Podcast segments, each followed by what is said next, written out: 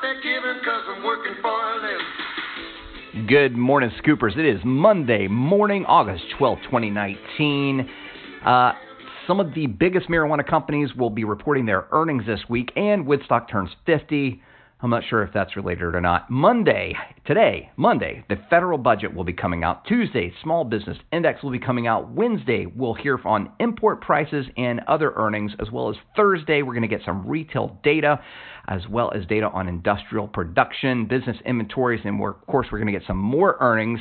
Friday is National Tell a Joke Day, so be careful, don't fall for anything. Woodstock turns 50, and um, also this week could be the week that WeWork unveils its IPO. That's coming from Bloomberg.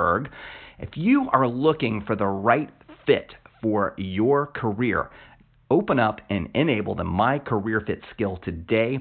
All you have to do is say things like, Tell me about sales jobs or tell me about opportunities in your city, your location, and you will get an answer back. All you have to do is ask. Today, check out a great opportunity up in Silver Spring, Maryland. Just say, Tell me about Web Editor